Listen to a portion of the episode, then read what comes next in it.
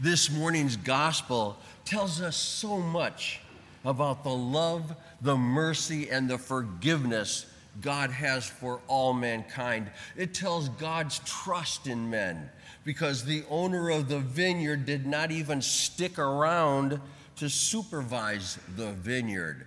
The vineyard in this parable is Israel. He trusted those tenants, the Pharisees, and went away and left them to the task of raising his produce. It tells about God's patience. The master sent messengers, the prophets, one after another, which were abused and mistreated, beat, killed, or stoned. But he still mercifully sent cultivators many chances to respond to his appeal of love. Like these cultivator, God bears with men and all our sin, but does not cast us off and continues to give us a chance, one chance after another, to reconcile with him and eternal salvation through the sacrament of reconciliation. This parable makes it very clear that the vineyard was equipped with everything the hedging, the winepress, the tower. All of these necessities would make it easy for the cultivators, who were the Pharisees, to discharge their responsibility and pay the master, God, his due. Like them, God has not only given us the task to remain faithful to Him, but He also gives us the means, the means to do it through the magisterium and the teaching of the church.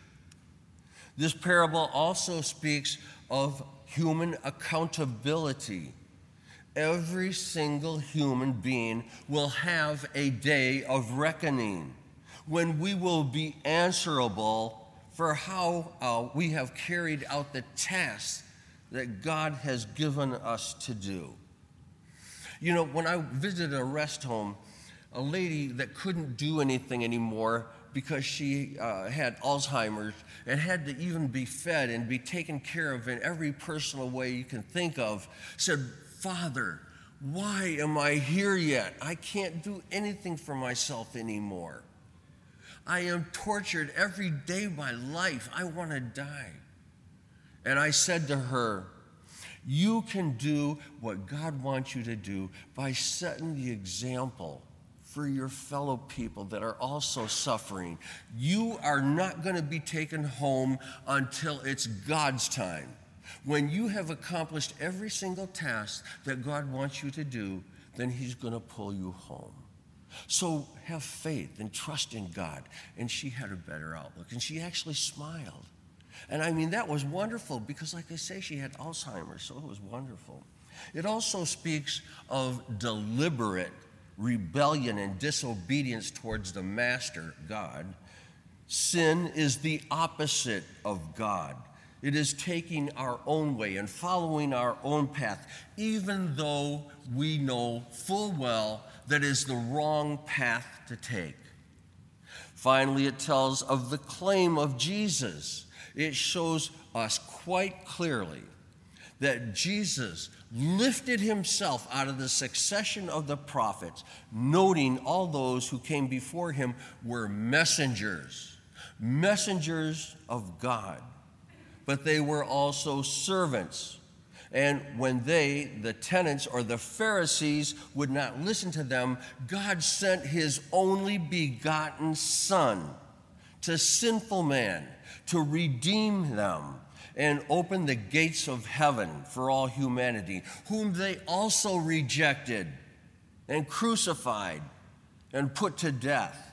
Jesus did not have any doubt of what lay ahead of him when he came down from the mountain when he was in the Garden of Gethsemane, when he was sweating blood, drops of blood fell on the ground. He had no misconception of the torture and the agony that he was about to experience.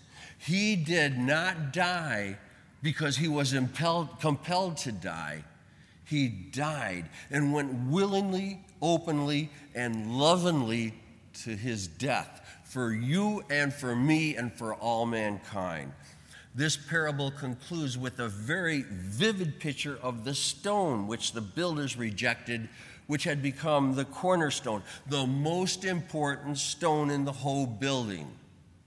There are two possibilities here. The writer of the gospel may have pictured the nation of Israel as the stone rejected because Israel was a nation that was despised, despised and rejected. The Jews were hated by many, many men, all Romans, of course, and they were slaves of many nations. But nonetheless, even though they were despised, they were the chosen people of God. The other probability was that the author saw Jesus Christ.